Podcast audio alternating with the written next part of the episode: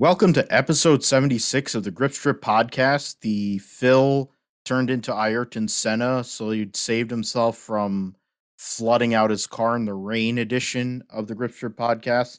Um, I'm going to go and preface this right now for everybody who is in Louisiana and any of the place, any of the states that have been affected by this hurricane. We get it here in New Jersey. Josh, of course, all the crazy weather events that happen in Florida, I'm sure um, he's went through. But um, we we're thinking of you, praying for you. Hope you'll be able to get through or recover. Um, I mean, 2006 with Katrina. I mean, we there's still recovery going on from that, and now you're getting affected again.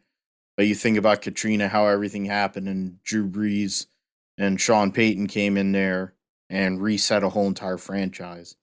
Um, I think in a lot of ways, you know, the way we talk about what we talk about here on the GSP is removing ourselves from regular life and the craziness that happens.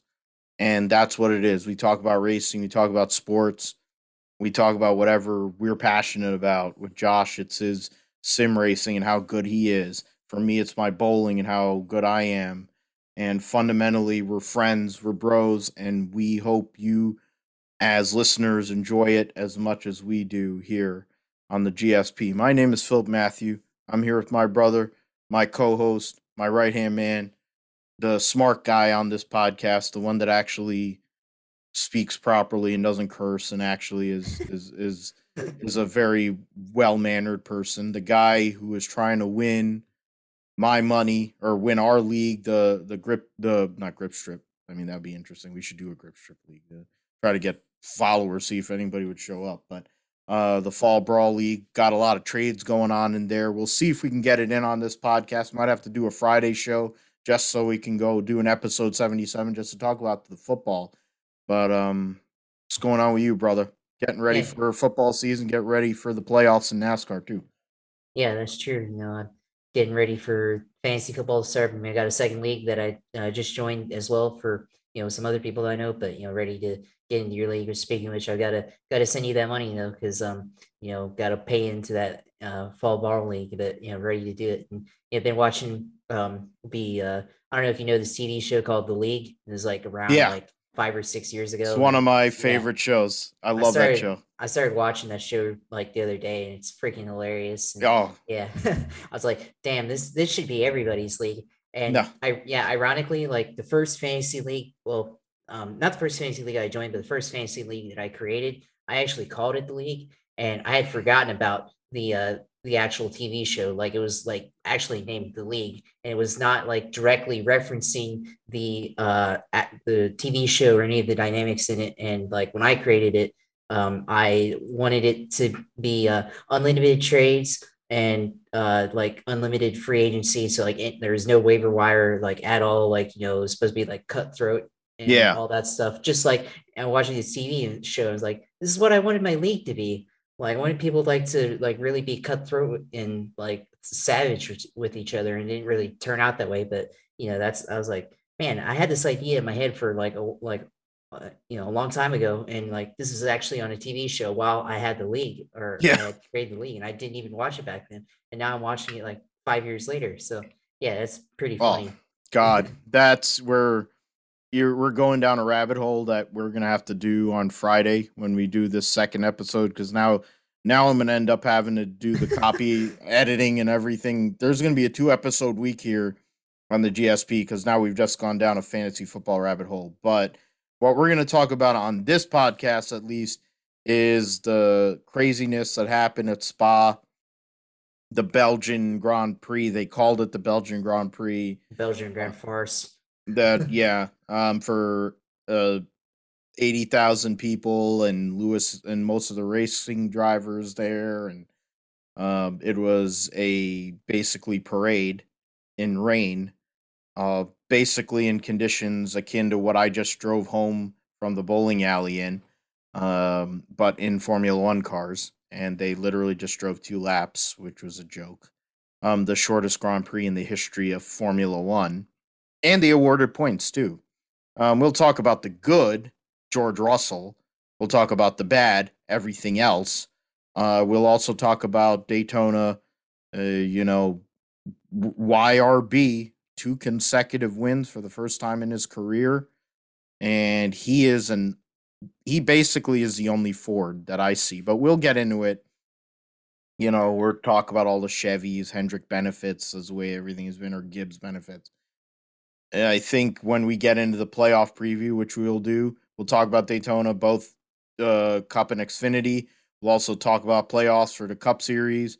Xfinity's at Darlington, getting closer to their playoff. Truck will be trucks will be there for their second race. Sheldon Creed's already locked in.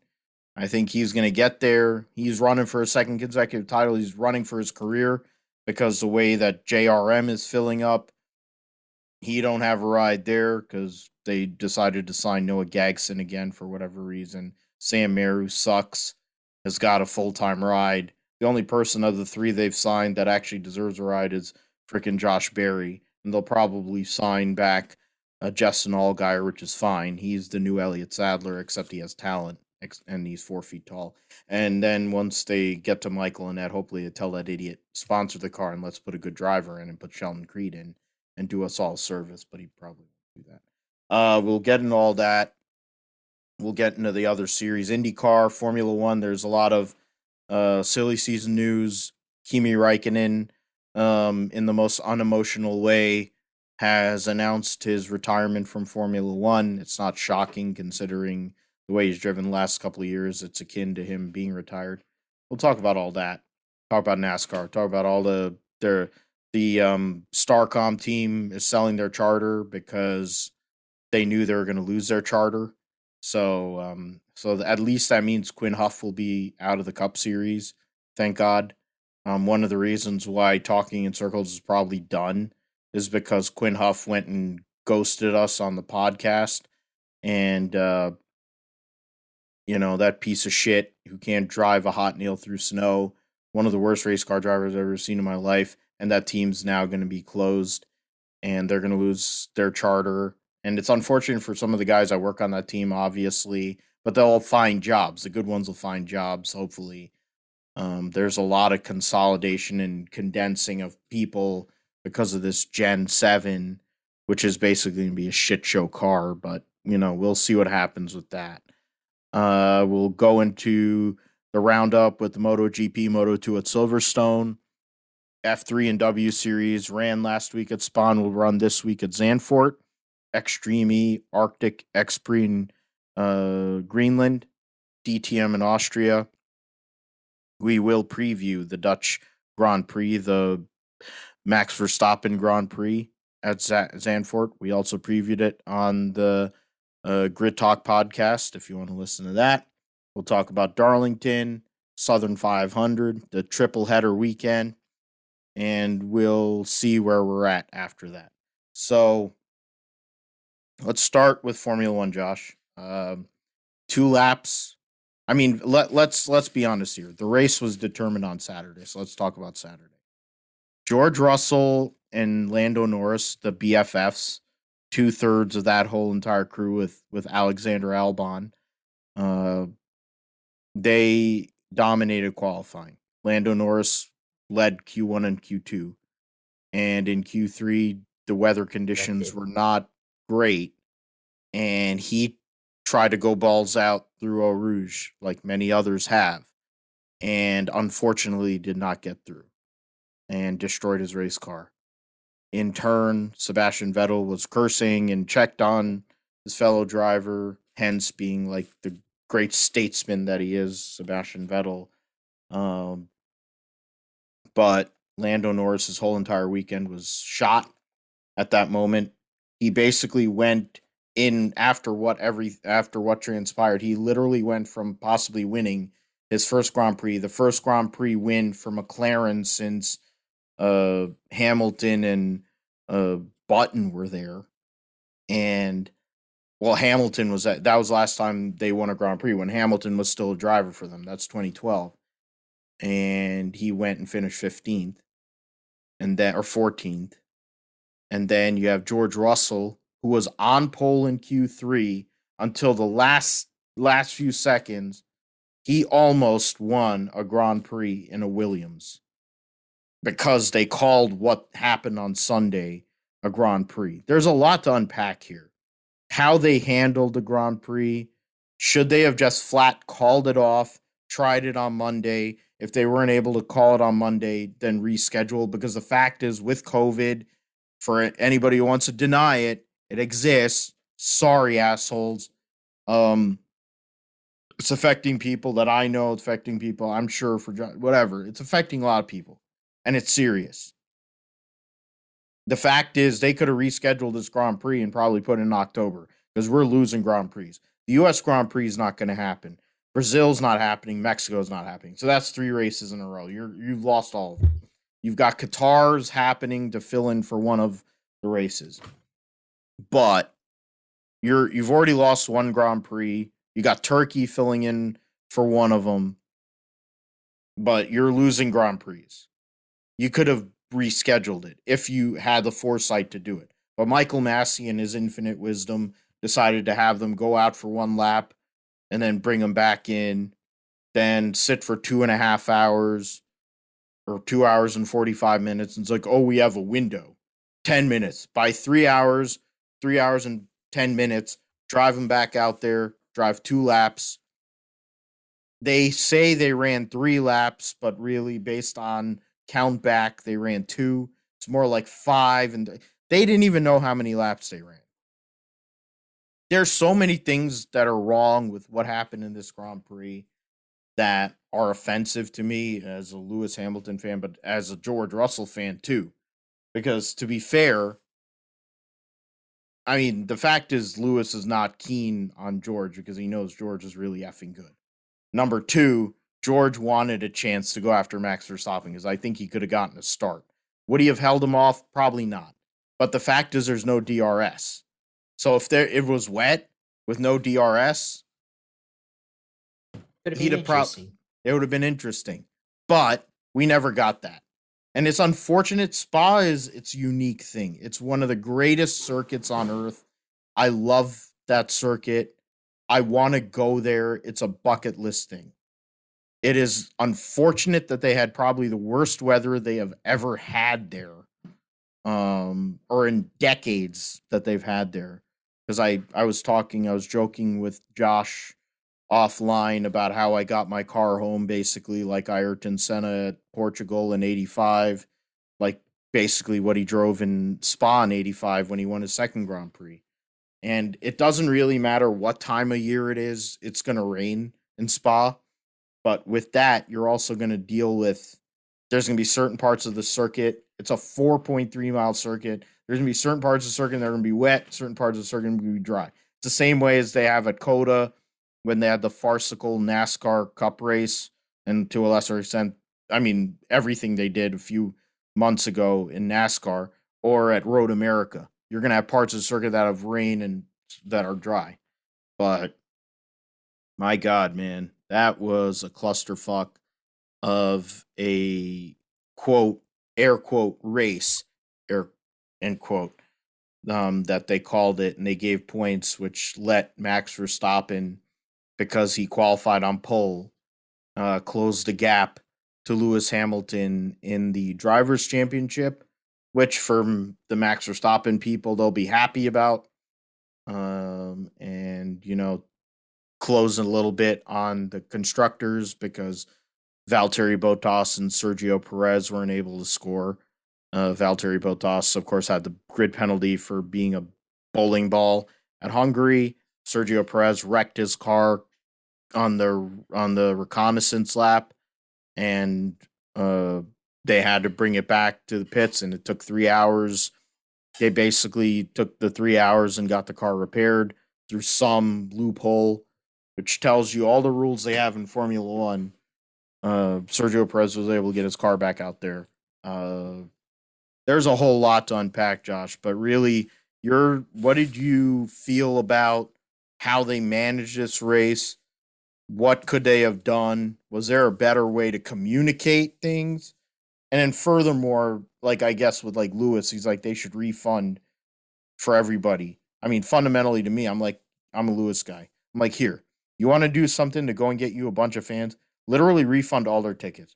You make fucking fifty million dollars a year, and he probably makes near a hundred million with all his endorsements. Cut a fucking check. Send it to the Belgian, whoever runs the Belgian Grand Prix. Cut a check for all the tickets and tell them refund their tickets. Every single fan, even the Max Verstappen people, because you don't know who the hell they are. Refund all their tickets. He'll he'll uh, he'll instantly rise up in his fandom. There's there's front there's like fair weather Max Verstappen fans. You know it with all the idiots that were to fucking because I got in trouble on the Grid Talk or podcast for calling the orange morons because that's what they are. A lot of them they're like Kyle Busch fans or Elliott fans in here in NASCAR. But um, there's fair weather ones. You could go and pay for their ticket. Oh, I like Lewis Hamilton. He's pretty good, even though he's black. You know, um, a lot to unpack, man. I'll let you go. I'll get out. You tell me what you thought about the two laps or three laps or five laps that was the Belgian Grand Prix on Sunday and the weekend in general which saw George Russell score his first podium. Oh yeah, I mean, you know, talk about this race. Like I got up on Sunday just in time for the race to start, and it's raining and they're not starting. They uh, go back to the pits, so went back to sleep. I wake up and the race uh, has been run for two laps and it's over. So I didn't miss anything really. But I mean, this was a uh, yeah, it's purely farcical. You know, as you mentioned that Al Michaels quote from a long time ago with you know the way that this went down. They they ran two laps and used the technicality in the rule book uh, to uh, cancel the, re- the rest of the race just so that they could go on and get out of there. And yeah, it screwed over the fans. I mean, anybody that was there, not only their money but their time was wasted ultimately because you know there are people there for you know days on end throughout the entire weekend who uh, have to attend or who chose their time to spend the race or you know go into that race and they went through um, all the rain throughout the weekend. You know, self qualifying practice, F two, F three, you know, W series as well uh, that weekend. But then F one, the big show comes around, and they're not able to see it. And you know, I'm still a point from somebody on Twitter, uh, know, I follow talk about, you know, F1 not being able to race in the rain with full green on the radar is kind of an indictment on modern modern motorsports.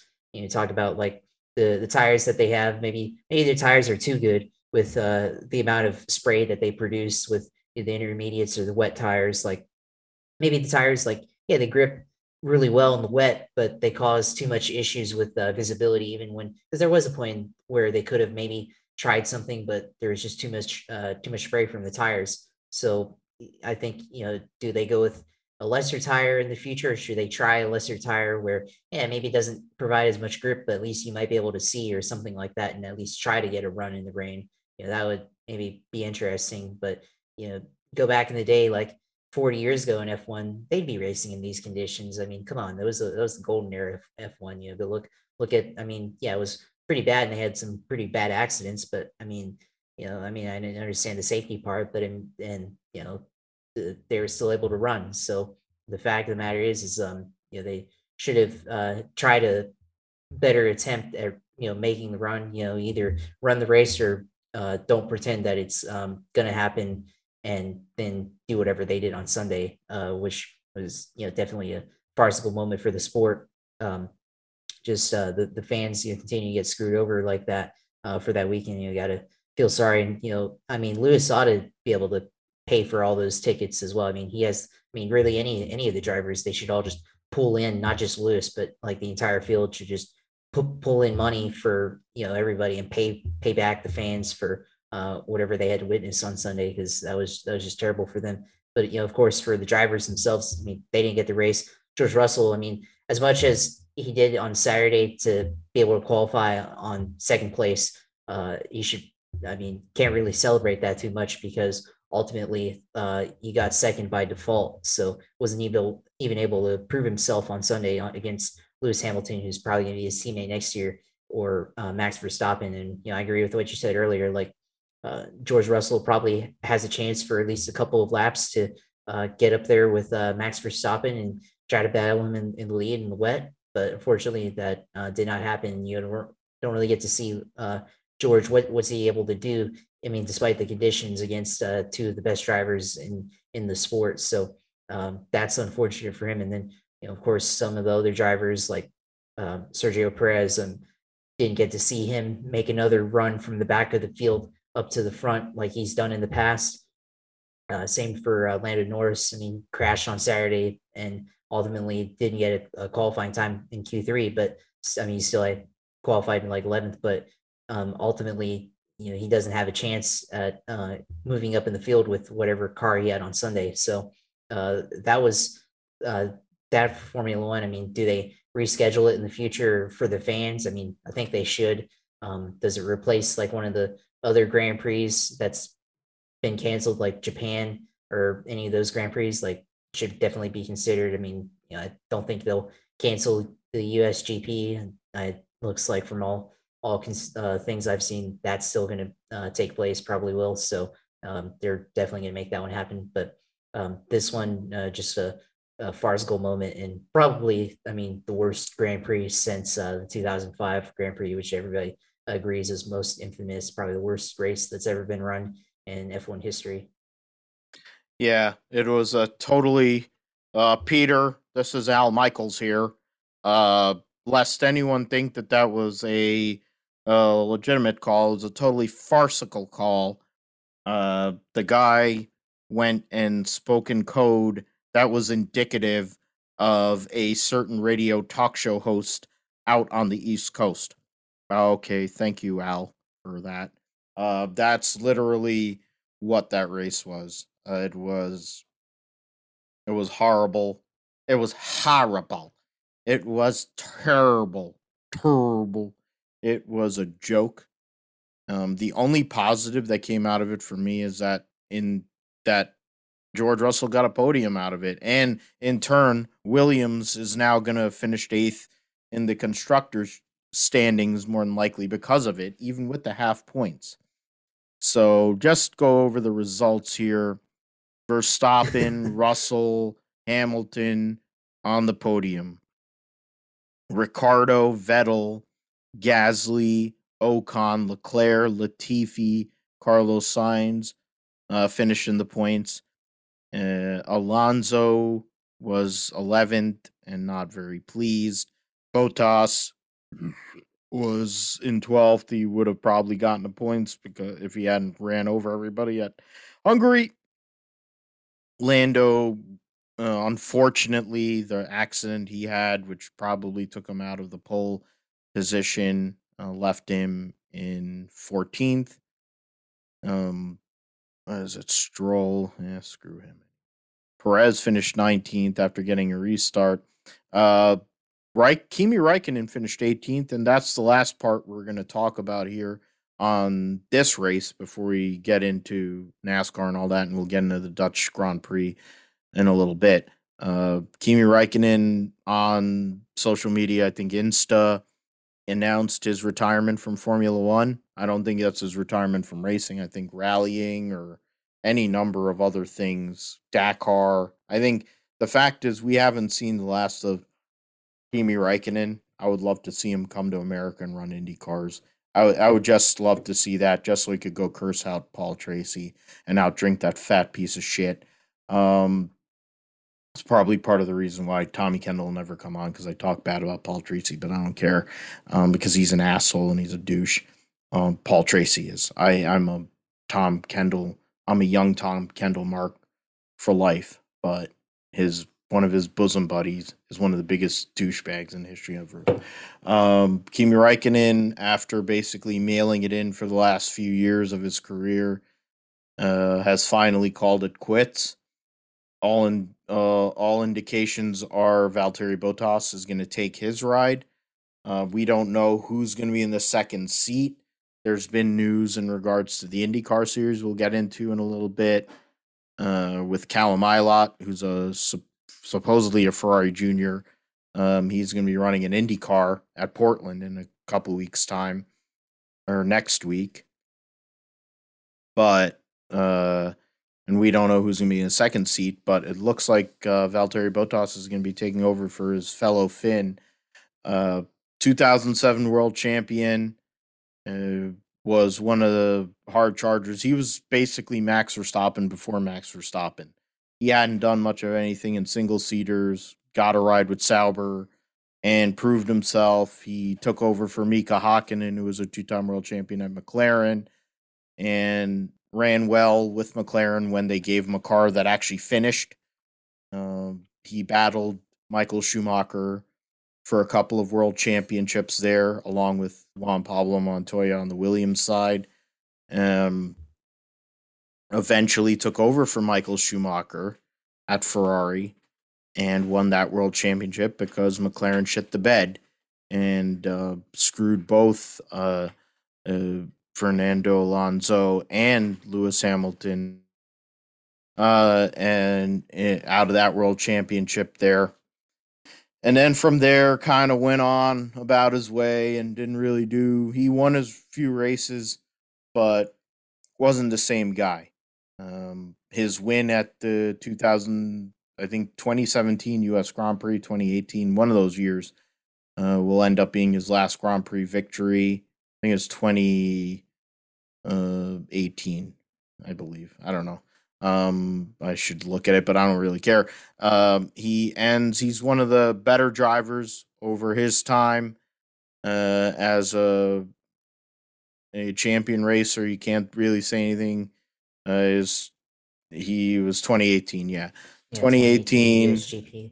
USGP, and Probably should have won the Italian GP that year too. yeah, I mean, and then since then he's been driving around in uh in the Sauber, uh, Alfa Romeo Sauber, and uh, hasn't been the same kind of guy. Hasn't really been relevant, and uh, hasn't scored a whole hell of a lot of points. Uh, his 43 points in 2019, which left him 12th in the world championship. And now he's gone to four points last year and two points this year. So, uh, thoughts on uh, the announcement of uh, Kimi Räikkönen um, announcing his retirement, which will basically set silly season off on its head uh, between not only Alfa Romeo Sauber, but Williams and Mercedes, which I mean, we've all know we all know who's going to Mercedes. Yeah, I mean, for Kimi Räikkönen, the legendary uh, driver in Formula One, won only one world championship and then went around and did other things for a few years. But you know, you talk about things that he could do uh, after his Formula One careers. I mean, this is looking like he's just retiring, retiring from a Formula One. I mean, maybe maybe he goes over to America and uh, drives in a truck or an Xfinity car again, like he did a few years ago. Back in, I'd like to see ago. that. Kyle Yeah. Busch did that a decade ago. I think let him go and really make it work. Could you imagine having Yeah. Kimi Räikkönen with the idiot being interviewed by Michael Waltrip or Vince Welch, and he just No. literally goes and spits vodka in his face? That'd him a one word answer or something like Yeah. that. Yeah. I, But, would- uh, I would sign for that. yeah, yeah, where um uh you know one of those announcers, something like that. But yeah, I mean maybe this time, you know, if he tries to go in either Indy cars or um Craftsman truck or uh Xfinity, maybe he goes out and the races and the drink button actually works. Cause I think last time when he tried uh trucks and Xfinity, the drink didn't work. And that's that was his complaint uh when he raced in Xfinity there uh, back in 2011 at that Charlotte race and uh way back when. But that was a uh, interesting exploit there, and maybe he does again. But I mean, I has a lot of lot of good moments throughout his career, a lot of funny moments. I mean, I was you know, just reading about how you know engine blew at Monaco, so he just went and retired to the yacht and watched the rest of the race from there. And this, I mean, this guy's just a, a party animal. Um, you know, obviously still has a family now, but in the past, like just able to go like race and then you can just party it up like it's nothing. So um, you know, he's just one of the most stoic guys in uh, Formula One, and you know, definitely uh, one of the uh, best personalities uh, in, in the series. So uh, I think it's a loss for the series, but I mean, he's been essentially retired, like you said, for the last couple of years, just kind of riding around the back of the field, uh, collecting points and collecting money. So now he gets to move on, try other stuff, and uh, you know, move on to the next career of his or next phase of his life, I guess. Yeah, he'll be going and probably running Dakar Rally, uh, probably running World Rally Championship, depending on which uh, team.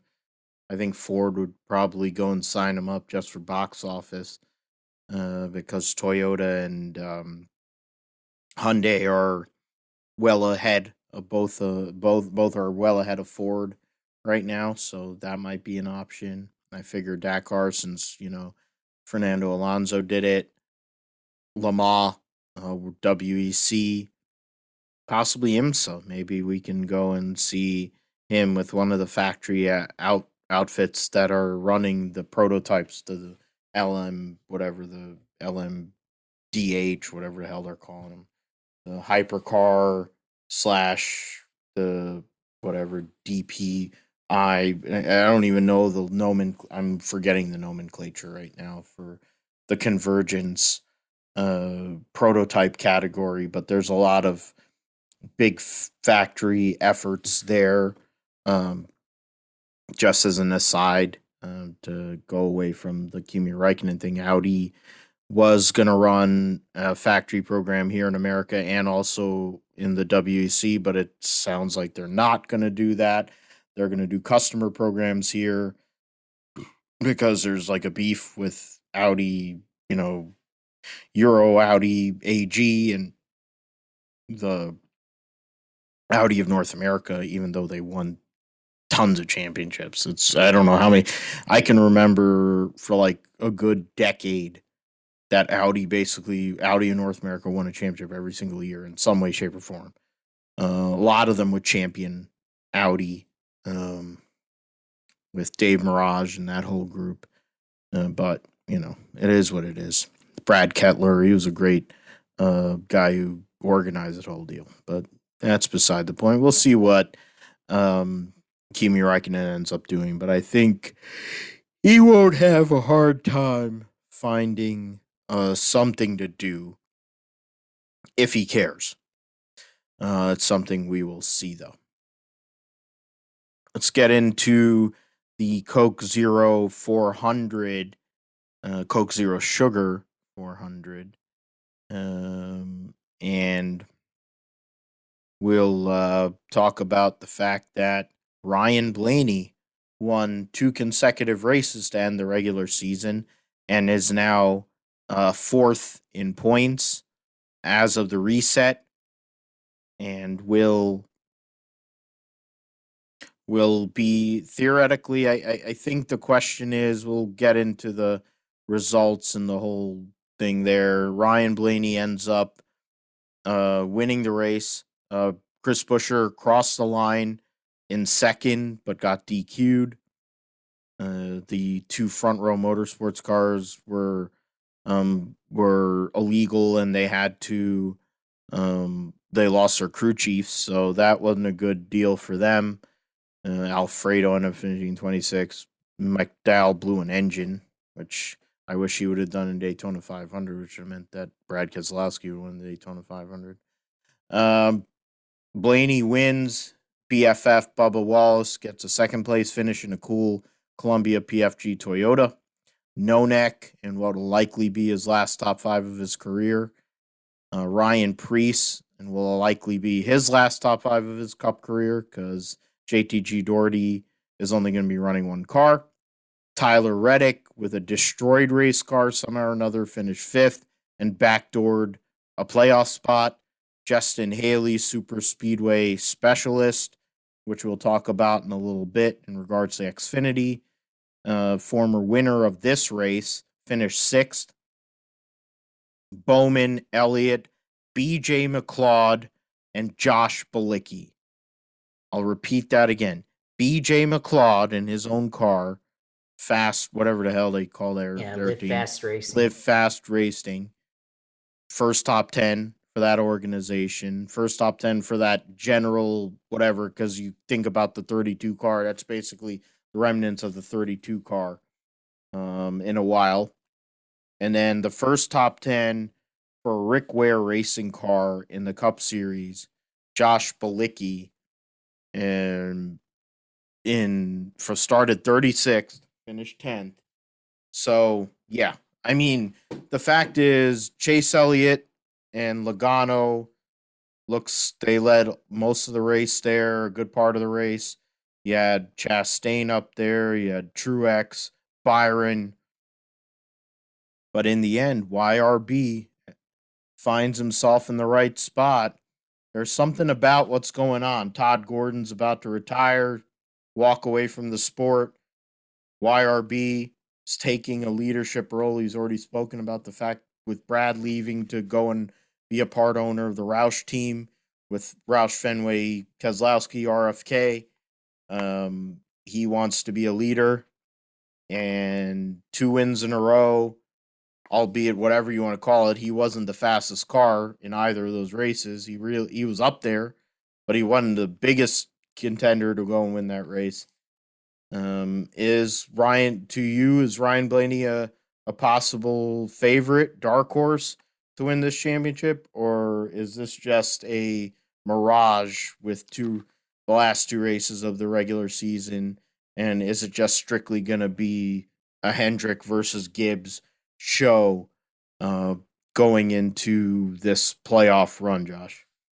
I mean, it's tough to say. This, on one hand, you could say it's a mirage. I mean, Penske has not been the uh, strongest like in years past. Uh, they haven't been really contending like uh, previous years. Seems like they've been on kind of a down year in NASCAR and and in IndyCar too. But uh, Blaney seems to be the best of the uh, Penske trio so far uh, this year with a you know, third win on the year. I mean, he's also won at Talladega in the past, so Talladega is in the playoffs, so that could be an opportunity for him to pick up a win there. And you know, he definitely has uh, at least Talladega and now Daytona um, down with wins, so that could be an opportunity there. And then also look at uh, Charlotte Roval uh, runs into opportunity like he did in 2018, where Martin Truex and Jimmie Johnson crashed for uh, the win there, and then uh, Ryan Blaney picked up that win. So uh, look for an opportunity there at Charlotte Roval. I mean, I think those are in the same round, but uh, regardless of the fact, um, if you know, he's able to win at least one race, you know that buys you time to the next round, and uh, look out for him. You know, maybe on the mile and a half track, they figure something out, uh, like what Logano did last year, and win one race, buy buy your ticket into the final race, and and take out one of the other drivers like that. That's definitely a possibility. So he's definitely a um, a shot to uh, win, but I don't know if he's the best shot. So it's probably I would say the uh, best wild card, I guess, uh, driver that could win because he hasn't really led a top uh, ton of laps uh, so far this year. Um, hasn't really been up there like you know Kyle Larson or Denny Hamlin or Chase Elliott or any of those guys, but definitely has been um, around when it counts. So uh, I would say he's definitely like kind of like a dark horse uh, threat trending on that uh, end. But uh, his uh, race on Saturday, uh, I mean, it wasn't. I didn't think it was that bad. The race, I mean, they crashed all at the end, but it wasn't like where you had continuous caution after caution, and then we go into like three green white checker finishes to finish the race. I mean, they all kind of just wrecked in the last co- last 20 laps, so it wasn't from that perspective wasn't that bad. But uh, the uh, race itself, I mean, we had a change in the rules package. They decreased the horsepower from like uh, five ten or something like that, or 550 to like 450 or like 110 or so horsepower out of the cars, and then they took off the wicker on the rear spoiler and um, made the draft uh, more dependent on tandems, and we haven't really seen tandems in the Cup Series work since uh, 2012, 2011, when it was really good uh, to work with a, a, tandem style racing. And uh, it seemed like you know some drivers were able to execute it better than others. We saw uh, Denny Hamlin, whenever he got latched onto the back of another car, they were able to push themselves up to the front, uh, but it didn't really work out once you got up to the leader. It seemed like uh, you could make headway, but like once you got up to the leader, it kind of stalled out uh, for whatever reason, whether they just ran out of uh, momentum, uh, they couldn't stay locked on uh, together quite as long, or or the leader was able to anticipate it and throw a block and uh, just didn't maybe have the same power to pass like the old style tandems from 2011 and 2012 did. So um, that that was an interesting aspect of that race and then talked about the other hand with leaders uh, being able to block pretty easily. I mean, we've seen that for the past couple of years, but especially in this one, there was a point like in middle of stage two where uh, Joey Logano had the lead and he was just changing lanes, going back and forth and back and forth uh, throughout the race. And I mean, that's, I don't know. I mean, I, I, feel like it's frustrating to watch when the leader is just able to do that pretty easily and also just drive, uh, change lanes back, back and forth. And I mean, really, it's kind of, I don't know, it's kind of dangerous to drive like that. And uh, Joey Logano uh, talked uh, about in Talladega about the safety of uh, plate racing when he flipped over on his lid and then goes right back to driving pretty aggressively in the lead. So I guess he's got a short memory there or something. But um, that was uh, something I know in you know, Very sim true. racing. Yeah, in sim racing, like if the driver drives back and forth like that in the middle of the race, you know, it's kind of annoying. I mean, get get at the end, I guess, but like middle of the race, you know, don't have to uh, do it so much, I guess. And that was, I mean, kind of annoying to watch. But you know, I guess they're all trying to get playoff points or whatever it is uh, uh, for the stage, and I guess I can get that aspect of that. Um, but that was uh, kind of frustrating to watch there. But um, uh, Denny Hamlin uh, was up there as well, but then got caught up in that wreck at the end. Uh, so didn't really have an opportunity to uh, lead as much as maybe what he could have. Uh, Bubba Wallace led for a bit in, uh, at the end of stage three, or you know when they had the green flag pit stops, and you know I thought he drove a bit conservative uh, through the field, like he kind of just didn't really like you know make his uh, erratic moves like Joey Logano was doing, but he kind of just stayed his place in line and then was able to find him, uh, you know, eventually get himself up to the lead. Um, I mean, there's times when Denny Hamlin would make a move to try to get to the front, and Bubba Wallace was like either behind him or in front of him, and then Bubba, Bubba didn't follow him. I thought maybe uh, he needed to be a little bit more aggressive to try to get up to the lead because Bubba had to be able to win to get into the playoffs uh, for this, and then eventually he did get himself up into the lead, but then they had some uh, miscoordination trying to uh, do the last pit stop, and then he ended up being towards the uh, back of the Toyotas at, uh, after that pit stop, and then um, then the caution started happening, and then he was able to eventually get up to third at the time of this uh, finish to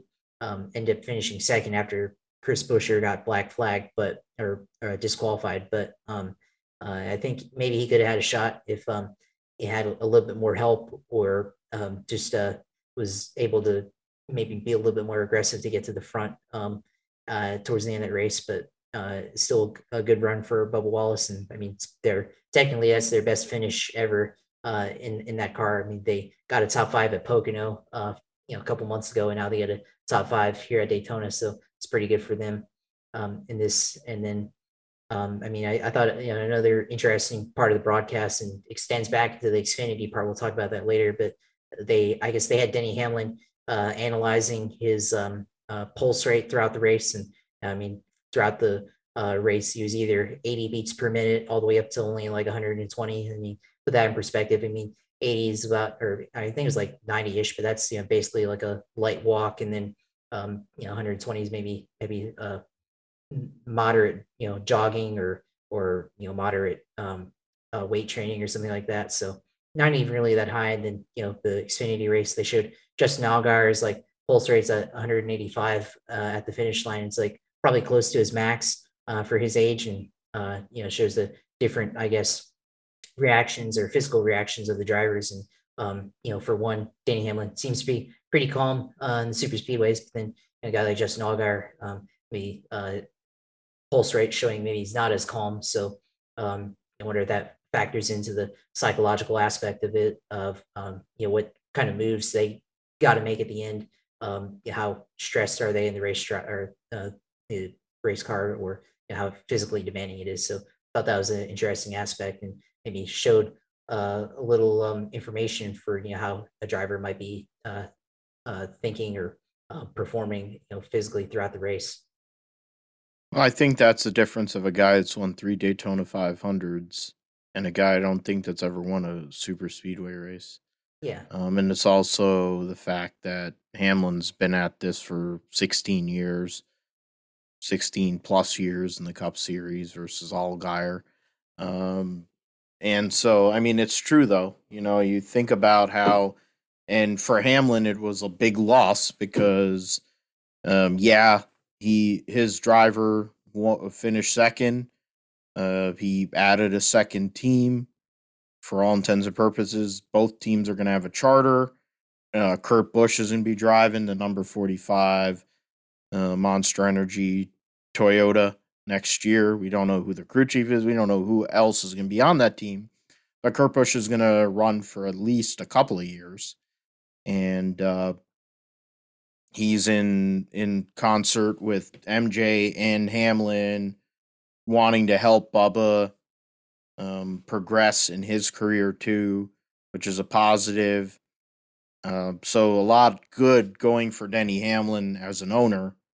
As a driver, he goes from second in points, who had a chance to win the regular season championship, to starting the playoff in seventh because of the playoff point situation. Uh, Kyle Larson, of course, uh, the leader. He has a 28 point lead on both Ryan Blaney and Martin Truex. Uh, the then Kyle Busch is fourth, Chase Elliott fifth, the defending series champion. Alex Bowman is sixth, Hamlin, Byron, Logano, Keselowski, Kurt Busch, Christopher Bell, Michael McDowell, Aric Almirola, Tyler Reddick, and Kevin Harvick, who only had two playoff points uh, this whole entire year, uh, which tells you how bad they've been running in the races. Uh, but he had the points and he was running up a certain way. Uh, he is dead last. The guy who won the regular season championship last year, guy who won nine races and was in it until like five, ten laps to go at Martinsville last October, is dead last. And Tony uh, came out and spoke about how bad the organization has been, the parts, all the whole bit. Um, Harvick is staring a one and done here in this playoff, one of his worst performances he's had since coming to Stewart Haas because of the lack of pace they have. Uh, this first round is Darlington, which is one of, I mean, this round is three tracks that he's been great at Darlington, Richmond, Bristol, paved, not dirt. Uh, so that'll be interesting to see how that works out. Uh, then the second round is Vegas, Talladega, and the Roval, as Josh said, um, in regards to Blaney. Third round is Texas, Kansas, and then Martinsville, which leads to the finale at uh, Phoenix. So we'll see what happens with that. We'll get into previews and picks and the whole bit uh, later on. Let's get into the Xfinity side. Um, I mean the the I mean uh, Josh made a lot of good points in regards to the driving, blocking, the whole bit. I think for Austin Dillon, he probably feels aggrieved. He had a chance to make it, uh, but late race wreck kind of cost him. But in in reality, um, Tyler Reddick was a better driver this year, and that's why he's in. And I honestly think he has a chance to um, do some work in the playoff, but we'll um, get into that in more detail uh, later. Uh, Xfinity Series saw saw the uh, Kaulig racing team win yet another plate race. You saw Justin Haley gets his first win of the year over AJ Allmendinger, Justin Allgaier, Jeb Burton, Daniel Hemric, the top five. Christopher Bell, Noah Gragson, Snyder, Harrison Burton, Riley Herbst, the top 10. Uh, the leaders were basically, I mean, Joe Brandon Brown led nine laps. Um, AJ Allmendinger led the most laps, then Christopher Bell, and then Gragson. But in the end, Justin Haley uh, gets the win for Kaulig Racing. One, two, four finish for them in this Xfinity race. In turn, that puts Justin Haley uh, to fourth in points. Uh, he jumps his teammate Jeb Burton because he's got 26 point lead on him. And uh, yeah, I mean, AJ Allmendinger took the overall points lead away from Austin Cindric, too, which is interesting um, as we get into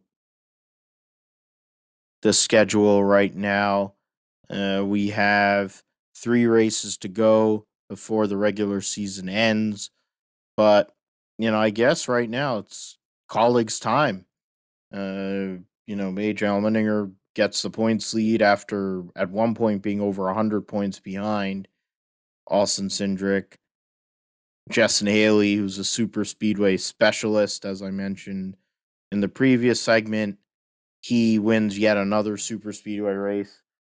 Um, I guess the initial takeaway is our Kaulig a favorite in regards to you, Josh? If so, which one? Uh, can Justin Haley, because there's Talladega in play, he's one there. Can can Kaulig Racing really go and get out there, possibly get both of these championships as they move to Cup racing next year with two cars, uh, one full time with Justin Haley, one part, one full time every race, but we'll have various drivers. AJ Allmendinger will be in the car. I figure Kaz Grala, um, Jeb Burton probably be in there. But right now, Kaulig's on a heater. Um, can they hold this up? Can they make this run out for the last whatever ten races of the season, uh, and and possibly go and get both championships? Yeah, it's definitely possible for uh, Kaulig there. I mean, uh, I think for Allmendinger, it's just a matter of him being able to finish races, where his counterpart uh, Austin Cindric has you know been crashed out of the last couple of races and had a, a lot of poor finishes. So uh, Allmendinger is kind of on a hot run right now, and Cindric is you know definitely cooled off in the last month or so of, of the, the, series. And for him, uh, I think in Penske they've got to kind of regroup and uh, kind of figure out the mojo that they had the beginning of the year and the end of last year, where you know they went on that run and got uh, the championship, and then they won at Daytona uh, start out the year, and they had a couple of wins to uh, start off the rest of the season. But you know now they've uh, cooled off and fallen to second uh, in this uh, championship fight, and I think it's important for Kaulig because gives them confidence that they're going to be able to compete and win this championship. And I think for now, it, I would favor Kaulig, but I mean, I think if uh, Penske can figure it out, uh, they could have a chance uh, to get back at uh, Austin Cindric there. You know, depending on how these rounds fall and how uh, in the Xfinity playoffs and how uh, you know things turn out for Kaulig, I think. Um, I mean, I think at the end of the day, it's still going to be a Austin Cindric, AJ Allmendinger battle for the championship in Phoenix. Um, but I, I think it's going to be more of a question is as to who is the strongest team throughout the last portion of the Xfinity Series season as we uh, progress forward into that. Um, I think for uh, Allmendinger, I mean, as long as they uh, continue to finish top 10 or top five and they can uh, play for the stages, I guess, and uh, lead uh, enough laps, I think they'll be fine uh, to make it into Phoenix. And if they do what they did at Daytona, but they prioritize uh, AJ Allmendinger if he's the best driver to win the championship at that point, uh, later in, or at that time in the year, uh, and they uh, let Allmendinger, you know, stay out in front and coordinate it uh, how they had for for this race. You know, with Kaulig, they were basically able to execute their plan to uh, perfection, and they basically you know had a, a, three wide finish at the end of the race to win to win it for Justin Haley. It could have easily been Jeb Burton here at uh, the Wawa 250 or uh, AJ Allmendinger in that race, but you know just by the way it played out was just uh, Justin Haley there. But I I think maybe we see something like that play out again at Talladega, where they just go and uh, have a, a, three car train like they've had in the past and uh, try to uh, race for the win that way with Allmendinger in the front of that. So that's going to be something to watch for at Talladega uh, when they race there. Um, and I think his biggest problem is just going to be on the mile and a half tracks going forward. I mean, he did win at Las Vegas earlier in the year, uh, and he's uh, done decently enough on on that type of track. But you know, Austin Cindric uh, with uh, his team uh, with the um, speed that they're able to have, he should be a threat on the uh, mile and a half as well. And then I think you have to also factor in um, the, short tracks and all that stuff, and then you know talk about the Roval uh, with uh, both their road racing expertise that they have. I think um, it's going to be a very tight battle and something that we're going to have to pay attention to on a week to week basis for uh, the Xfinity series between uh, AJ Allmendinger in the 16 uh, Kaulig racing car versus uh, Austin Cindric in the number 22 Penske Racing Ford there. So should be a very interesting battle to watch for Xfinity. Yeah, it's going to be something to see in regards to the Xfinity series. Uh, there's been uh, different news. I mean, Sam Mayer got announced for a full season. Uh, so did Gragson for whatever reason. Shows that they'll sponsor anything that breathes. They'll drive. They'll let anybody that gives them a check drive for them because he sucks. Um, and he's an inbred dipshit, but that's beside the point. Um, know, Brett Moffitt driving a tiny Lund scheme, and he's got a tiny dick, so it makes sense. Um, yeah, there's that. And you got Xfinity presenting sponsor of Cup Series elimination races. Yeah, that's great. Yeah, what is it? Haley, Allmendinger, Allgaier, Burton, Hemric, Bell, Gragson, Snyder, Burton, Harrison Burton, or Jeb Burton fourth, Harrison Burton ninth, Riley Herbst tenth. What is it? We have other people. Got some of the guys. Chase Briscoe ended up finishing nineteenth in uh, BJ McLeod car, but he ran up front. There was a lot of there one there was more Fords than usual. It looks like the way things are going, there aren't going to be many Fords, if any, on the circuit outside of uh, Ryan Sieg, who struggled all year, um, and his team. Outside of that, I don't think there's going to be any Fords on the circuit next year, so it's going to be bad, and it'll be Toyota and Chevy. So, whatever that's worth, and go to the roundup here.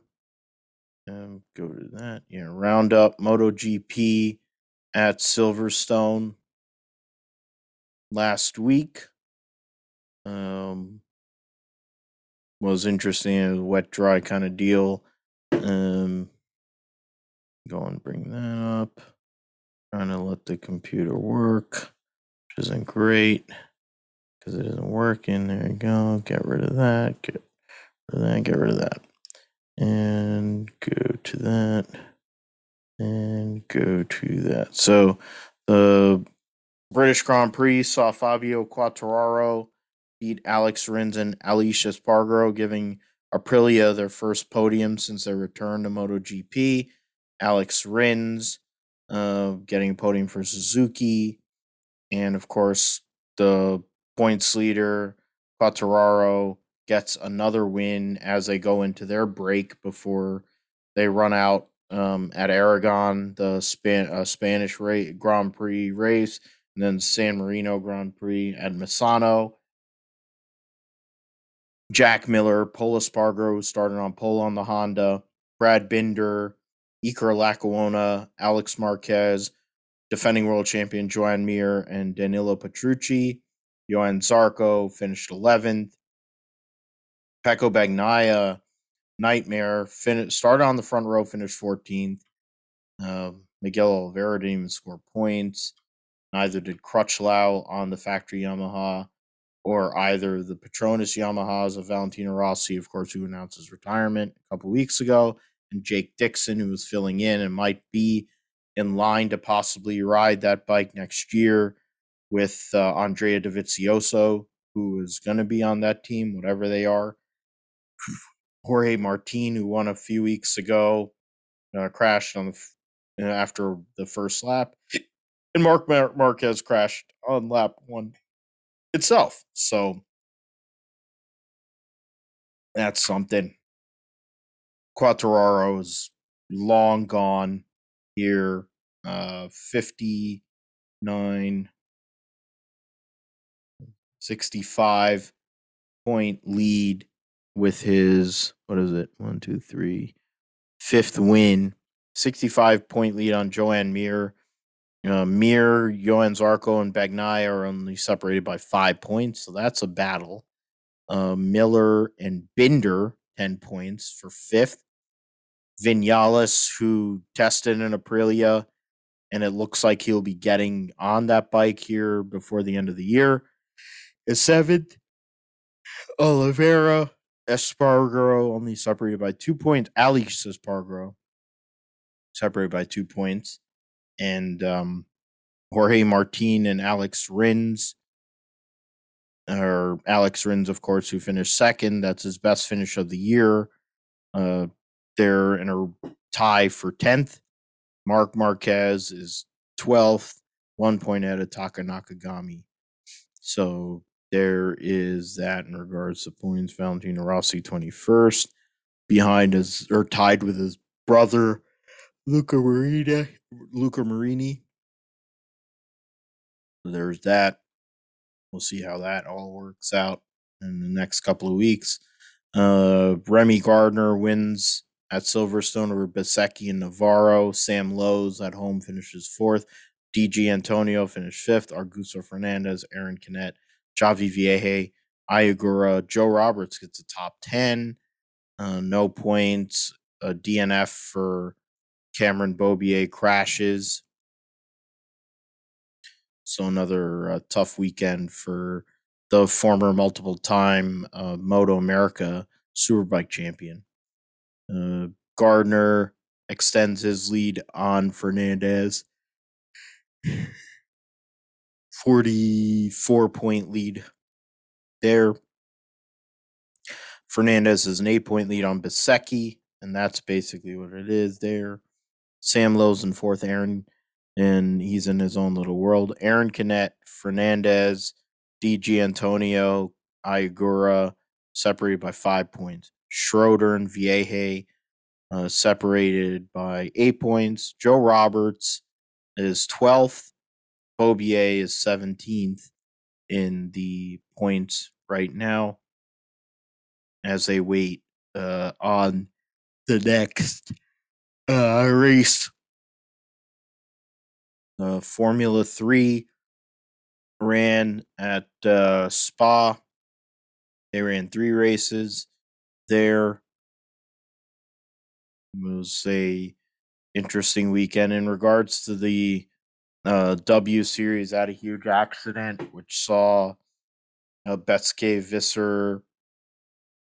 I'm trying to remember who else was involved in that accident. I think Abby Eaton, uh, because they didn't have the full field there. And you talk about FP1, so yeah, and Mika I need to figure out. There was a big accident there. It's on YouTube.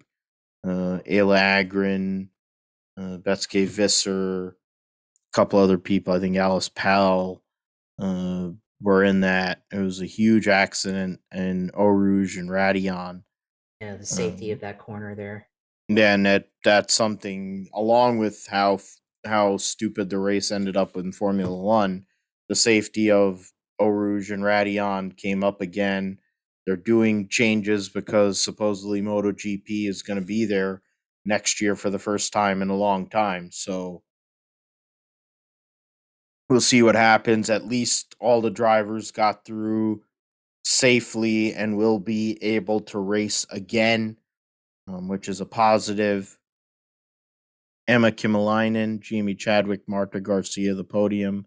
Alice Powell, Caitlin Wood, the top five. Jessica Hawkins, Wohlwend, Marti, Miki Koyama, ninth, Abby Eaton, 10th, Sabree Cook finished just outside of the top 10, possibly getting that first point. Unfortunately, um, fell just short of that. Uh, Chadwick has a seven point lead on Alice Powell. Kymäläinen, uh, after the win, is now third uh, 19 points ahead of Marti, 20 ahead of Wohlwend. There's a good battle there. Seven points between Marti, Wohlwend, Sarah Moore, and Sidorkova. Marta Garcia, Belén Garcia, and Beitske Visser are within three points of each other. Then Tomaselli, Koyama, Eaton, Wood, uh, separated by two points. And they're only between six and eight points out of the top 10. There's only been one driver that hasn't scored. Sabree Cook, the American, hasn't scored a point. Vicky Piria scored one point. Ayla Agren scored one point. Rdest has scored. So some of these drivers have only scored in one race. Uh, four drivers out of her have only scored one time this year. Uh, there's three races to go in this season. And it's going to be hard uh, for her to possibly go and get points. Uh, hopefully, she can, though.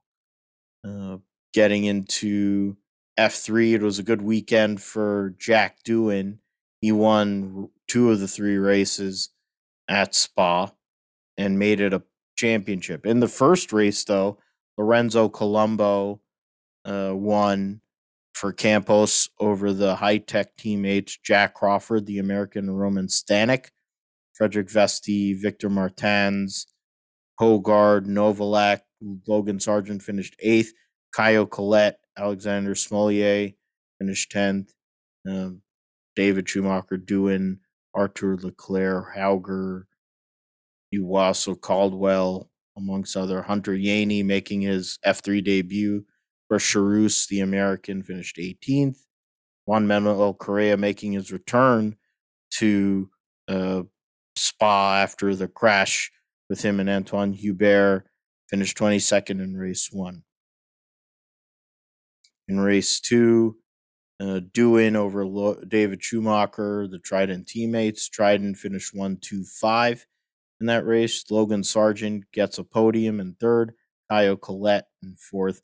Frederick Vesti, Victor Martins, Smolyar, Dennis Hauger, Arthur Leclerc uh, round up the top 10. Trying to find the points. Excuse me.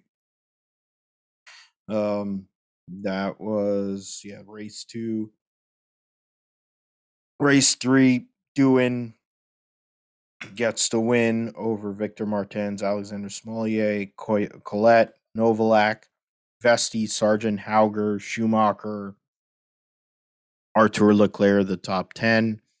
Caldwell, Jack Crawford, Iwasa, Colombo, Stanek, the top 15. So standings going into Zandvoort this coming weekend. Dennis Hauger is 26 points ahead of Jack Doohan.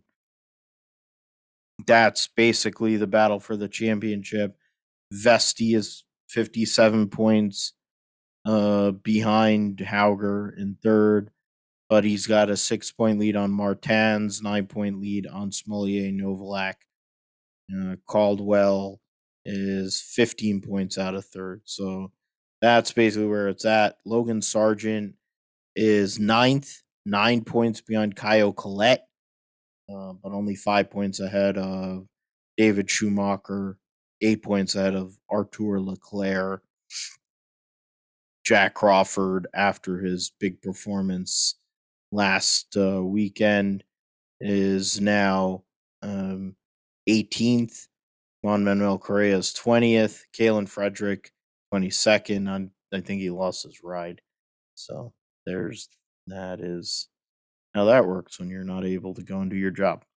Um,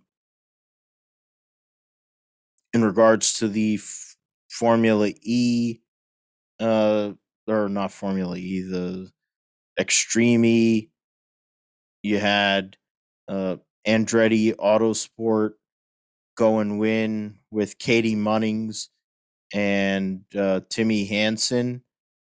Uh, they had go and get the get the win there. So extreme human puncture denied X44 and car shutdown cost Rosberg X. Catie Munnings, Timmy Hansen uh, win in the third round over Jensen Button's team. Then uh, the Jensen Button crew, they don't show the result there. And then third place was the Signs and Sands team uh, because the uh, what is it? The X44 team, which is Lewis Hamilton's team, had issues with Sebastian Loeb, and then the Rosberg uh, team with Molly Taylor then had issues as well. So unfortunately, that's how it all worked out for them. And so I'm trying to go and look that right over there. Uh, the next race for the Extreme E Championship will be in October. The Amazon X Prix, and then Glacier X Prix. So one in October, one in December. See how that all works out. Uh, the W Series F3 uh, will be racing at Zandvoort. Went over that in a little detail there earlier in regards to points. So we'll see how it works out weather wise. We'll be able to race in the whole bit.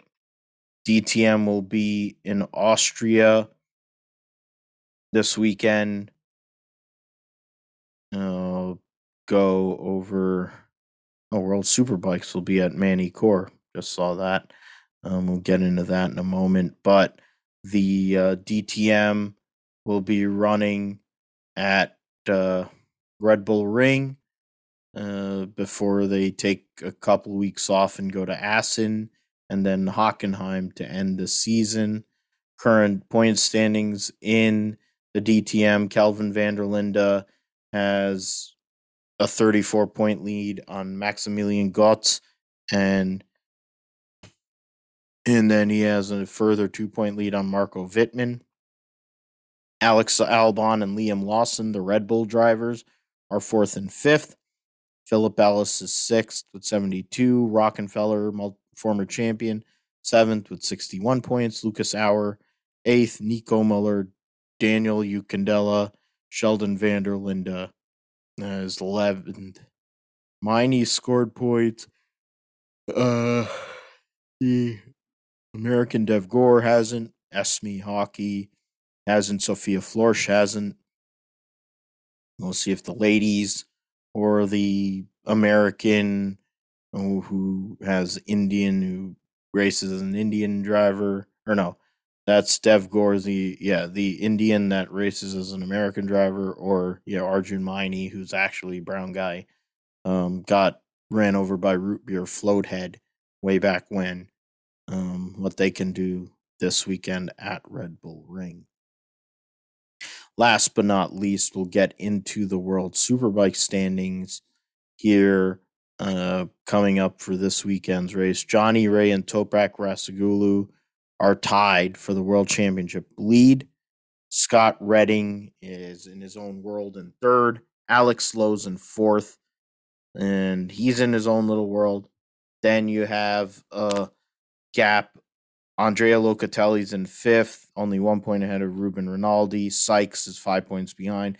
Garrett Gerloff, the American, is 16 points out in eighth. van der Mark is 20 points out of the top five. And basically that's it. Chaz Davies is in 10, tied with Bautista. Bautista is going back to Ducati. Chaz Davies is going to Honda, looks like.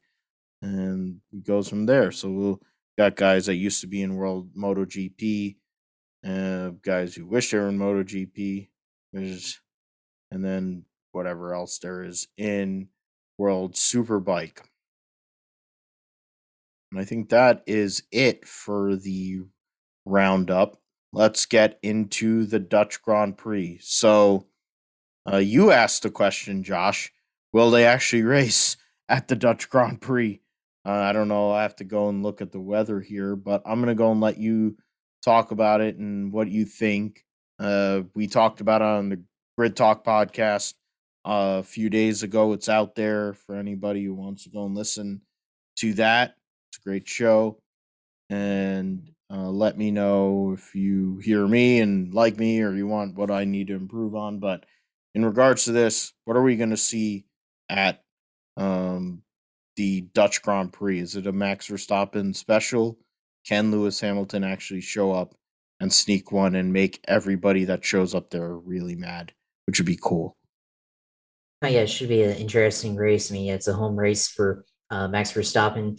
Uh, this race here at Circuit Zandvoort, and I, I think uh, for for him, you know, he's got to be able to win, you know, at your home crowd. in front of you know all the home fans. So should be a popular win if he does win. Of course, you know Lewis Hamilton's got to uh, bring it uh, this race, and they've got to have a, a, lot of speed in that car. And I think uh, for for really the series, uh, not just Verstappen and Hamilton, um, it's going to be an interesting race because we haven't been to the series hasn't been to uh, this track in a long time. Uh, it's the first Dutch Grand Prix since 1985.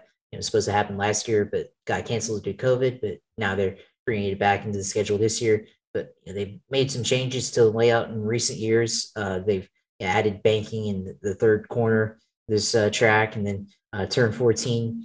Uh, they've added a lot of banking, so the last corner is going to be uh, very similar to you know an American oval style corner. It's going to be banked higher than uh, Indianapolis but not as banked as uh, the old Monza banking uh, that they had back in the day, and certainly not as high as uh, Daytona.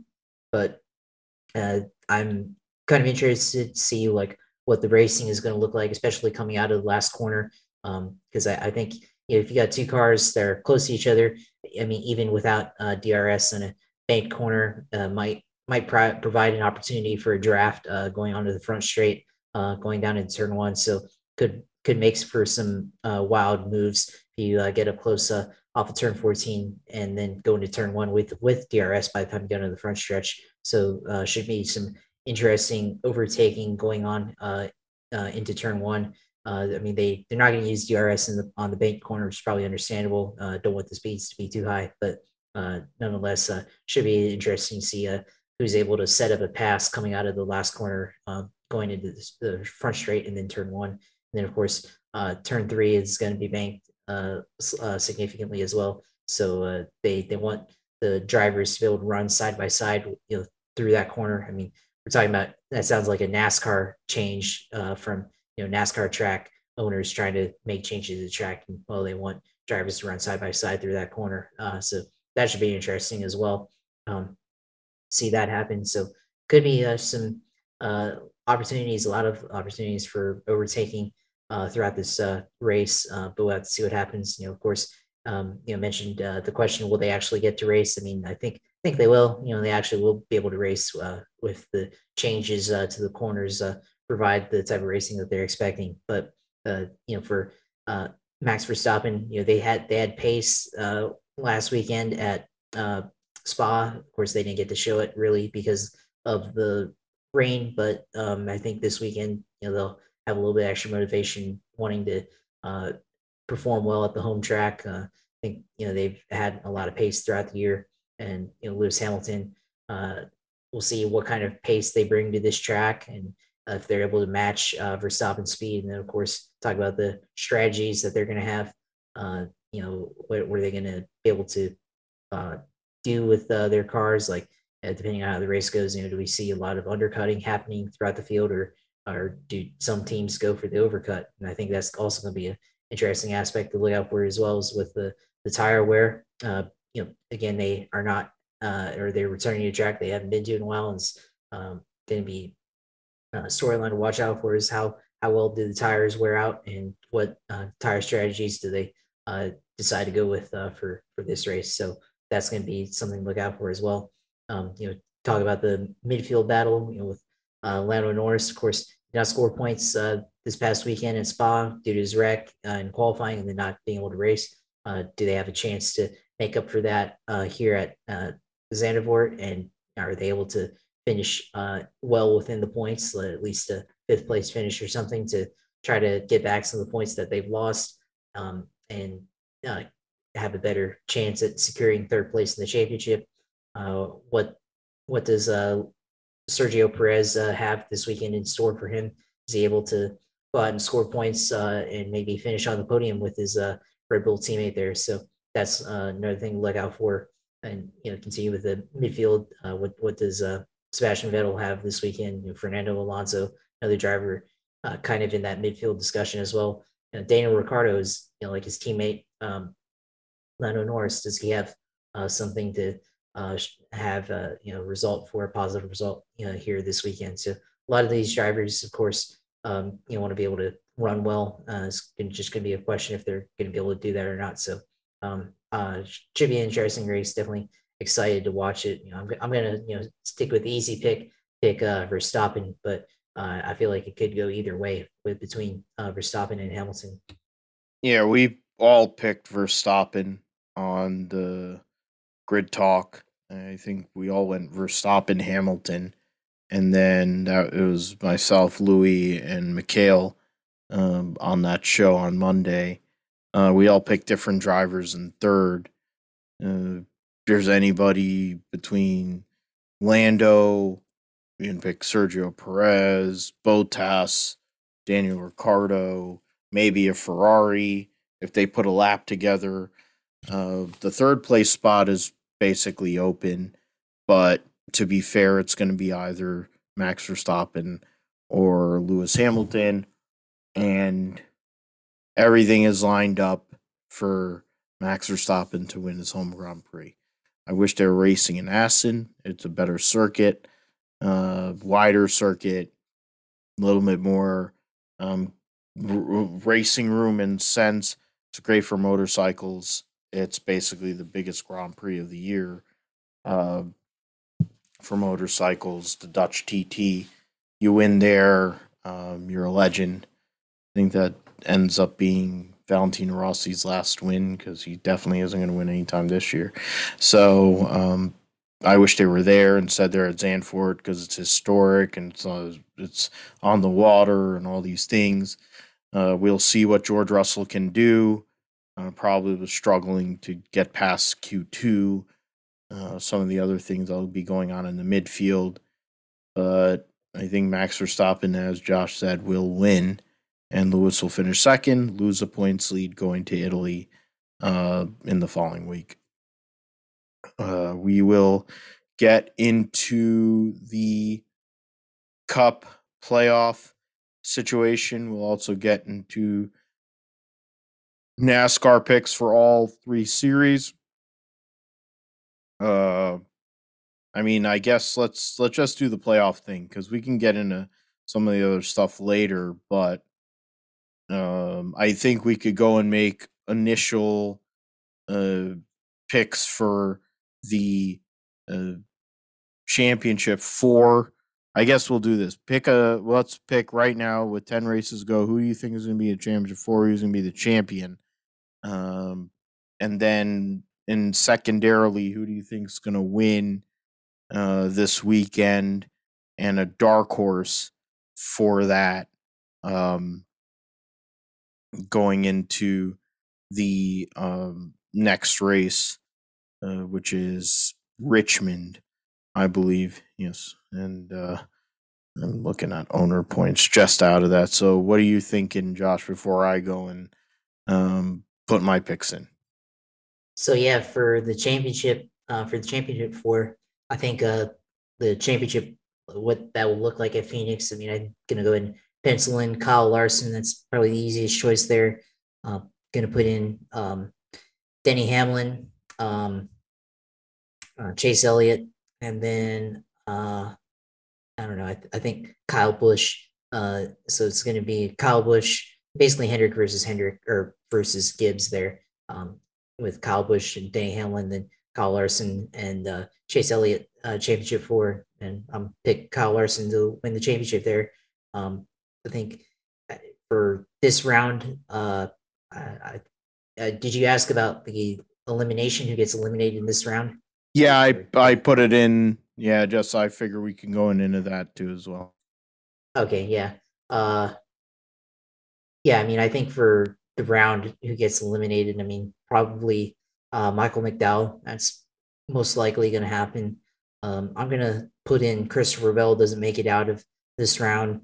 Um, Aric Almirola didn't make it out, and I think Brad uh, Keselowski doesn't make it out of this round either. Um, I think Tyler Reddick, I feel like can uh, be a surprise pick. Kevin Harvick as well. They'll be uh, able to move on to the next round um, for this uh, first round of the playoffs, but also at uh, Darlington this weekend. Uh, last time the series was at this uh, track, uh, Martin Truex and Kyle Larson were the two best cars on the racetrack. Kyle Larson had a chance to uh, run up to Truex towards the end of the race, but didn't have enough time and used up a little bit too much of his car.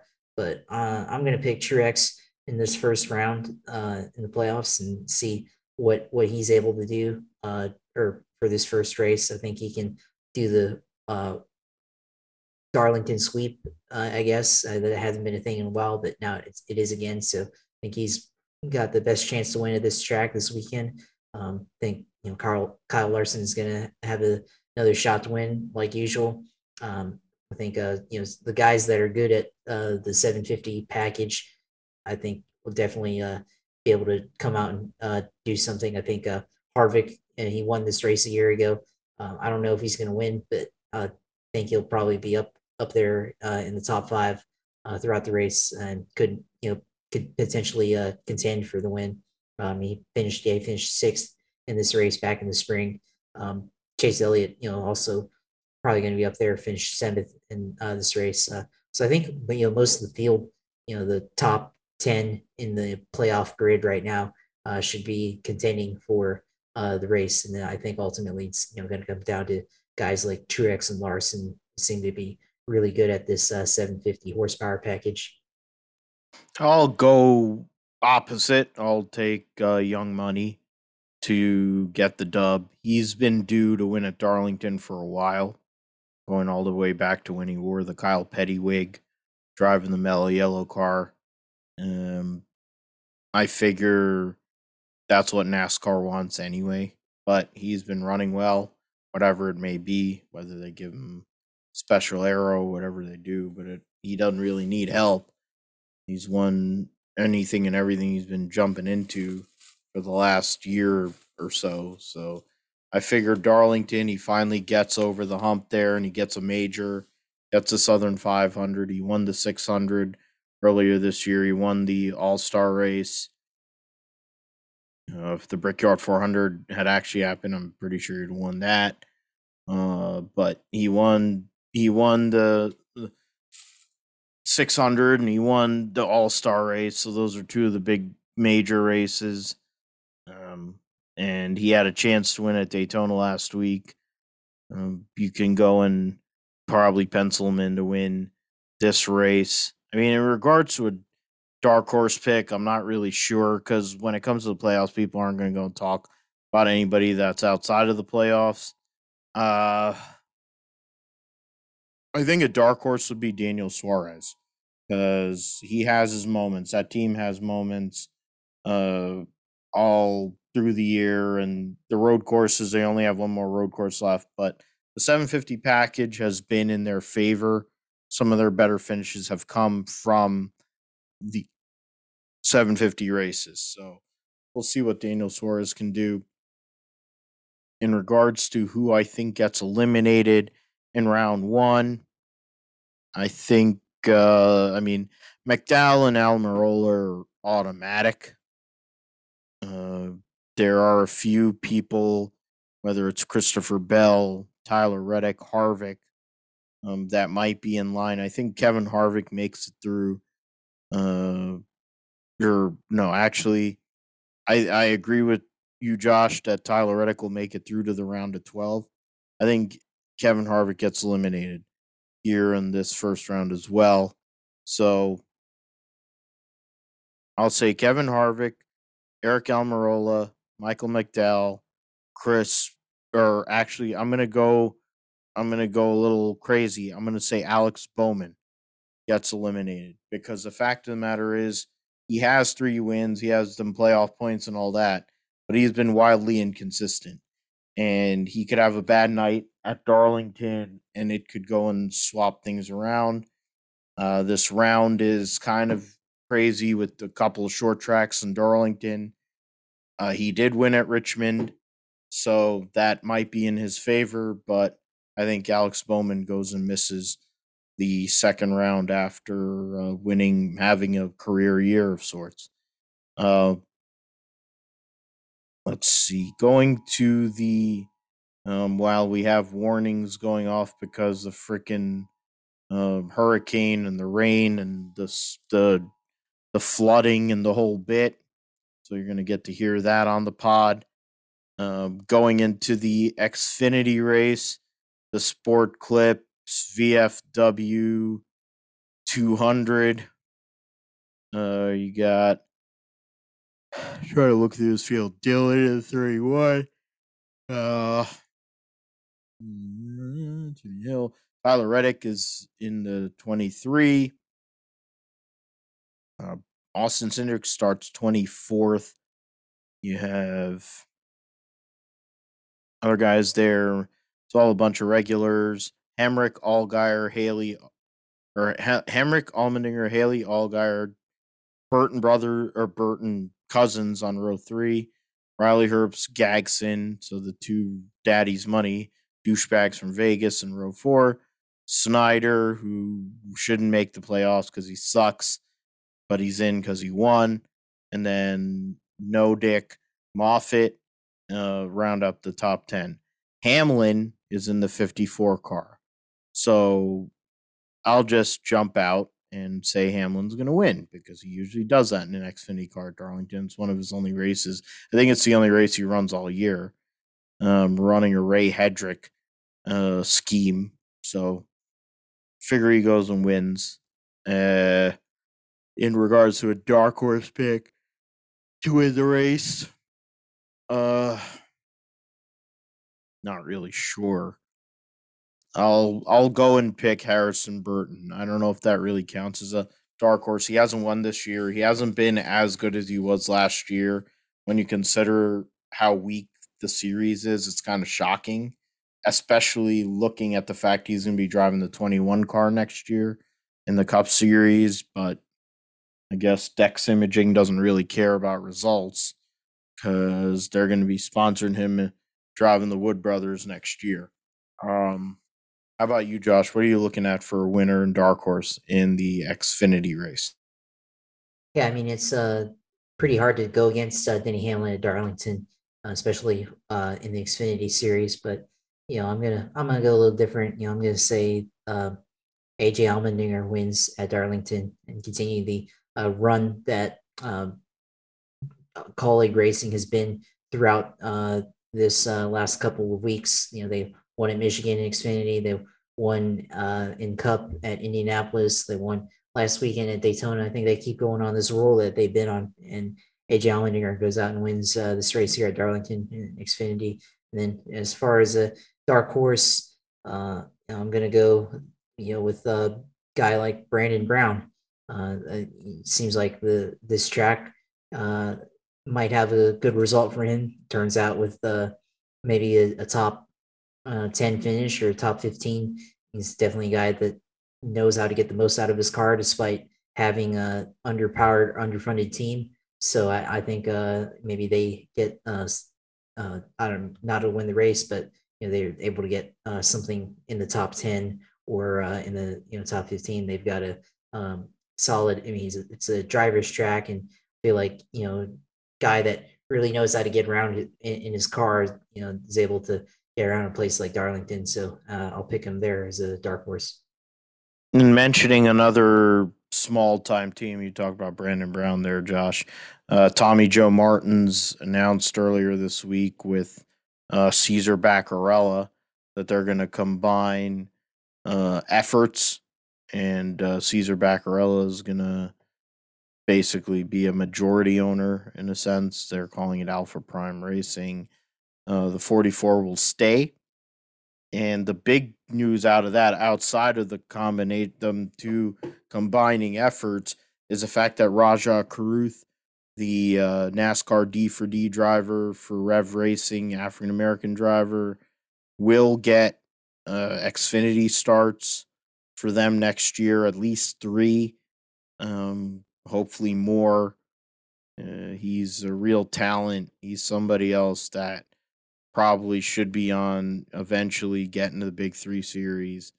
Uh, he's got the ability, got the chops, but you know, he, the, the check is what really matters, especially when you think about you know trucks Xfinity Cup. So we'll see what happens with that. We'll see what happens with Tommy Joe and Bacarella when he's destroying his own race cars. I wonder what it'll be like when he's destroying his own race cars, like he destroys Mario Gosselin's race cars the last few years. Um, go from Darlington. I think we'll just cut out the football stuff here and we'll get into your sim segment, Josh. Uh, let us know where you're at, what you did last week, and what you're looking to do this uh, coming week uh, on the sim side, whether it's in 87 or in IndyCar. Yeah, uh, this past weekend, um, I tried Daytona at uh, it, with the Xfinity Series car. Felt like it'd be a little bit more of a challenge, especially with the low downforce, and kind of was. I mean, you know, even going through turn, you know, coming off of turn four or turn two, there's a little bit of um, uh, oversteer. Definitely felt the car start to come underneath you, especially in a pack, and you got a couple guys uh, uh, behind you or in front of you. That was uh, definitely a challenge there. And uh, I mean, the challenge for me wasn't even really the car handling; it was the fact that my brake pedal on my steering wheel uh, set is starting to malfunction. I had uh, fake input. I did not have my, you know, words, did not have my brake or my foot on the brake pedal or anything, but I was getting input from the brake and it was causing the game to think that I um, was pressing the brake pedal when it wasn't. And so uh, I there was a couple times where off a restart where I kind of brake checked the field on accident because uh, I I didn't cause a crash or anything, but it was just you know getting up through the gears and then uh, the brake would just suddenly just put on max input or whatever, and I had to drop uh, below the uh, yellow line and let everybody pass me so that nobody would crash or anything like that. And then ended up losing the draft and uh, fell uh, lap down, but was able to kind of recover and still finish in like 13th uh, uh, out of like a 26 car field or something like that, 27 uh, car field, but was able to at least somewhat recover. I mean, didn't get my lap back, lap back, but you know, was able to kind of stick through it and try to uh, maximize my finish, you know, for that. But uh, to fix that problem with my, you know, pedals, I had to take everything apart and clean them out and everything, and uh, had to just, you know, cl- clean out the dust, uh, uh, degrease everything to uh, fix all the issues and stuff. So uh, should be good to go, and uh, probably tested it out here soon. Did did a little test earlier. Well, last night, and seems to be running good, but probably need to see it in you know when I'm actually competing against other people, make sure issue doesn't happen again, or else probably have to think about upgrading the pedals or something like that, which I was trying to hold off for for a while, but we'll see how that goes. But uh, definitely something to think about long term for sim racing. Um, and then uh, this weekend, uh, I think IndyCar is racing at Pocono on the uh, because they have two versions. They have the old Pocono that's uh, unpaved, or you know the worn out one with uh, the uh, the grip strip in turn three, and they've got the new Pocono that's uh, been repaved since uh, 2012. So uh, might try that one out. Um, 87s at Darlington. I've never raced at Darlington on uh, iRacing, so I have to get a little bit of practice in before I try that one out. Um, uh, I think other series that's uh, running throughout the week uh, got uh, the Mazda Miatas racing at Laguna Seca always a, a fun one to try out. Um, ARCA racing or the ARCA cars are at Michigan. Um, uh, and I, I think um, see some other cars or other series. I'm looking at the iRacing schedule right now. Um, oh yeah, the the Cup next gen cars are at Iowa, so that might be interesting. A little short track action with uh, the supposed new car for the series uh, next year. Um, there's another sports car series racing at uh, uh, Oulton Park Circuit, which is in Australia. It's always a, a fun, or no, that's in that's in Britain. Um, yeah, that's in yeah. English. That's a British. I was confusing that with yeah. another track. Yeah, in Australia. Forgot the name. Oran Park. Yeah, Oran Park. Yeah, yeah. Those tracks are both in iRacing. Uh, yeah, this series uh, is a multi-class series uh, with uh, the Pontiac Solstice, uh, VW Jetta, uh, the Mazda MX-5, and then the Ford Mustang FR 5000, which is basically like a it's the racing version of the uh, Ford Mustang from several years ago. So uh, that one's always a good good series to get into, uh, and uh, definitely a, a, lot of a lot of fun being in a multi-class series. Uh, so might try that one out. Um, that's a good track too.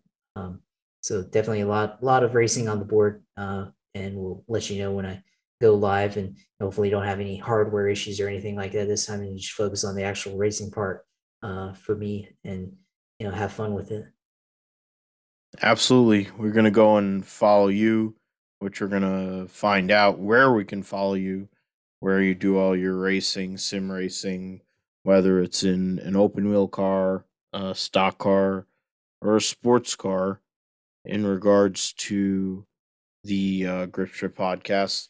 Uh, you can follow me at Philip G. Matthew on Twitter. Follow me on Facebook as well, Philip G. Matthew. Um, you got, you know, Philip G. Matthew 28. I'm on Instagram. The uh, Grip Strip podcast is at Grip Strip Pod on Twitter. Said Philip G. Matthew issues here.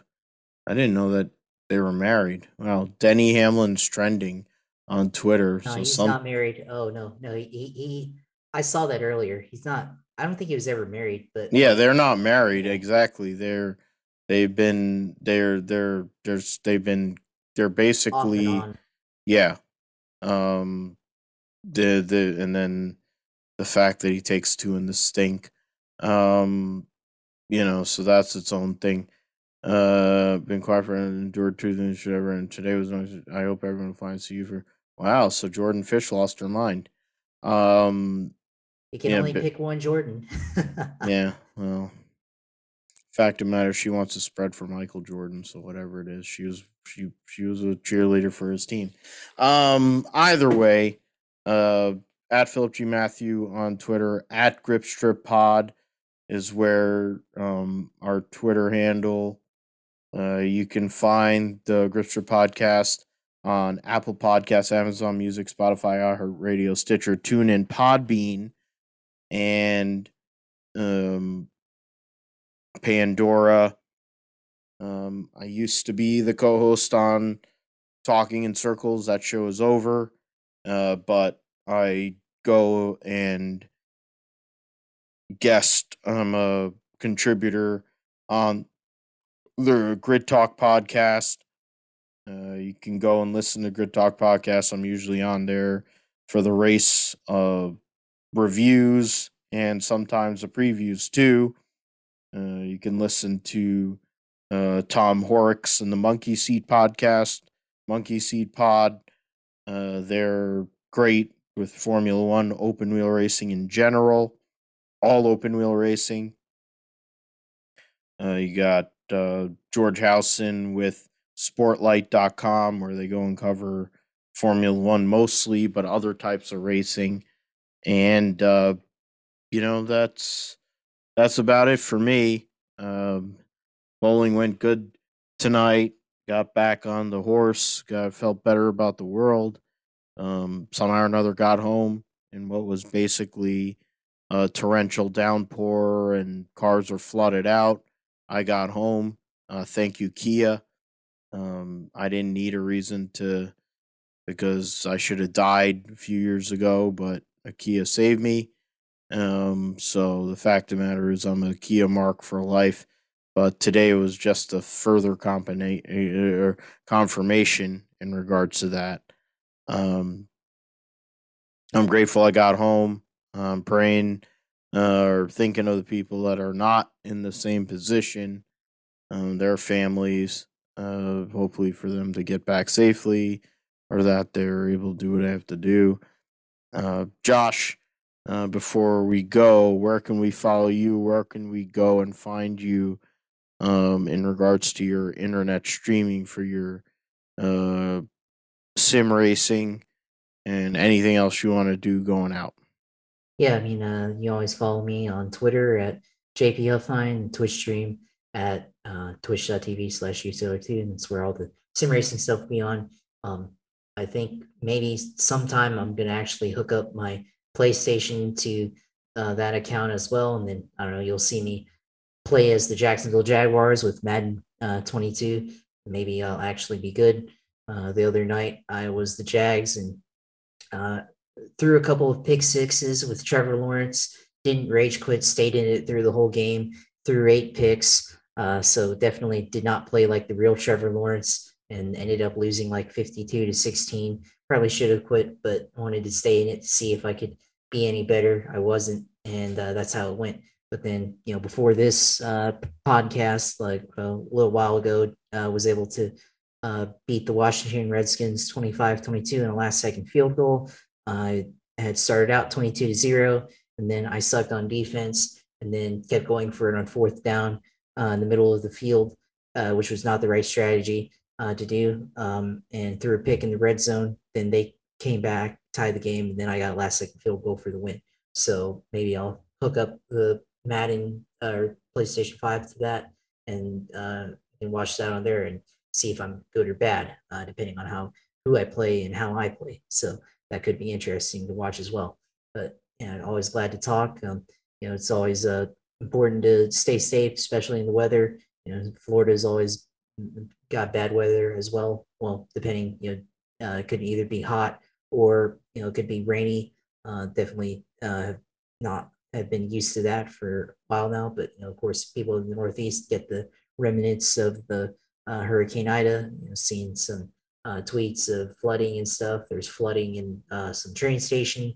Um, people comparing it to the day after tomorrow, which is probably an exaggeration, but I mean it is uh, flooding. A lot, a lot of places saw video of somebody uh, trying to deliver on their bike in floods. Uh, feel feel bad for that guy, and you know try not to try not to order uh, delivery when it's flooding. You know, maybe make yourself your own meal. You know, definitely uh, try to be self-sustainable in that aspect. But uh, you know, it's uh, important to stay safe in these conditions, though. But, you know, always glad to be able to talk here.